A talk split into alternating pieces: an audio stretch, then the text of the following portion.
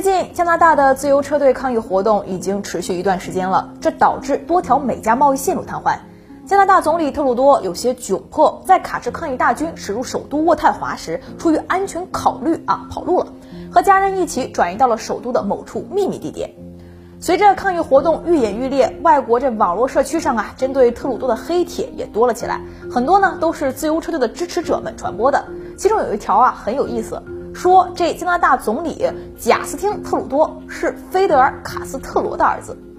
这其实是一个经久不衰的谣言了哈。早在2016年呢，就有类似的信息在网上流传。当年菲德尔·卡斯特罗的长子菲德尔·卡斯特罗·迪亚斯·巴拉特自杀身亡，同时网上就有着谣言声称说这迪亚斯·巴拉特在遗书中提到自己和加拿大总理特鲁多是同父异母的兄弟。不过加拿大政府否认了这个说法。根据当时美联社的报道，无论是官方媒体还是报道自身的独立调查记者都没有报道过迪亚斯·巴拉特曾留下遗书，所以基本可以确定这是互联网谣言。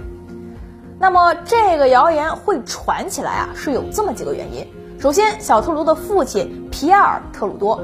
就是这老特鲁多是卡斯特罗的好朋友，而且特鲁多夫妇与卡斯特罗有着良好的私人关系。特鲁多夫妇曾于1976年出访过古巴，还在哈瓦那高呼古巴万岁，卡斯特罗万岁。好事者称，特鲁多的夫人玛格丽特就是在出访古巴的时候把老特鲁多给绿了后来生下了小特鲁多。然而这个日期明显对不上，小特鲁多是1971年出生的。不过某些阴谋论者声称，老特鲁多夫妇曾于1971年度蜜月时密会过卡斯特罗但是没能给出任何证据。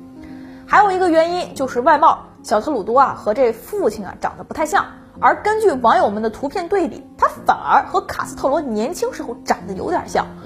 只不过从遗传学的角度来看这些并不能当成证据。孩子长得不像爹妈，很有可能是遗传基因表达的问题，没有 DNA 鉴定不能简单的通过外貌就认定孩子不是亲生的。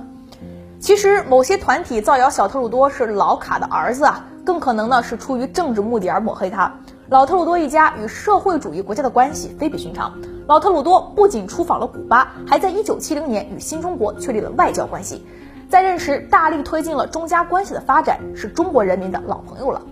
而2000年老特鲁多去世时，老卡斯特罗也出席了葬礼，还被人拍到与小特鲁多拥抱的照片。另外2016年老卡斯特罗去世时，小特鲁多是少见的那种西方国家里真诚调研的，他对老卡斯特罗的生平略加赞扬，说他是一位杰出的领导人，并缅怀他与父亲的友谊。很快，小特鲁多就因为这番言论被推上了风口浪尖，引发了西方政界和舆论界的口诛笔伐，好似资本主义阵营里出了个叛徒。不过，对于很多看乐子的中国网友来说这就是老卡把社会主义的种子打入了北美资本主义的大本营里了。而在这次自由车队的抗议活动中，这个谣言则是被大卡车司机们用来黑特鲁多的，暗示你这人根儿不正苗不蓝，你身上没有枫叶的味道，反而飘来了加勒比海朗姆酒和雪茄的香气总之就是很有问题。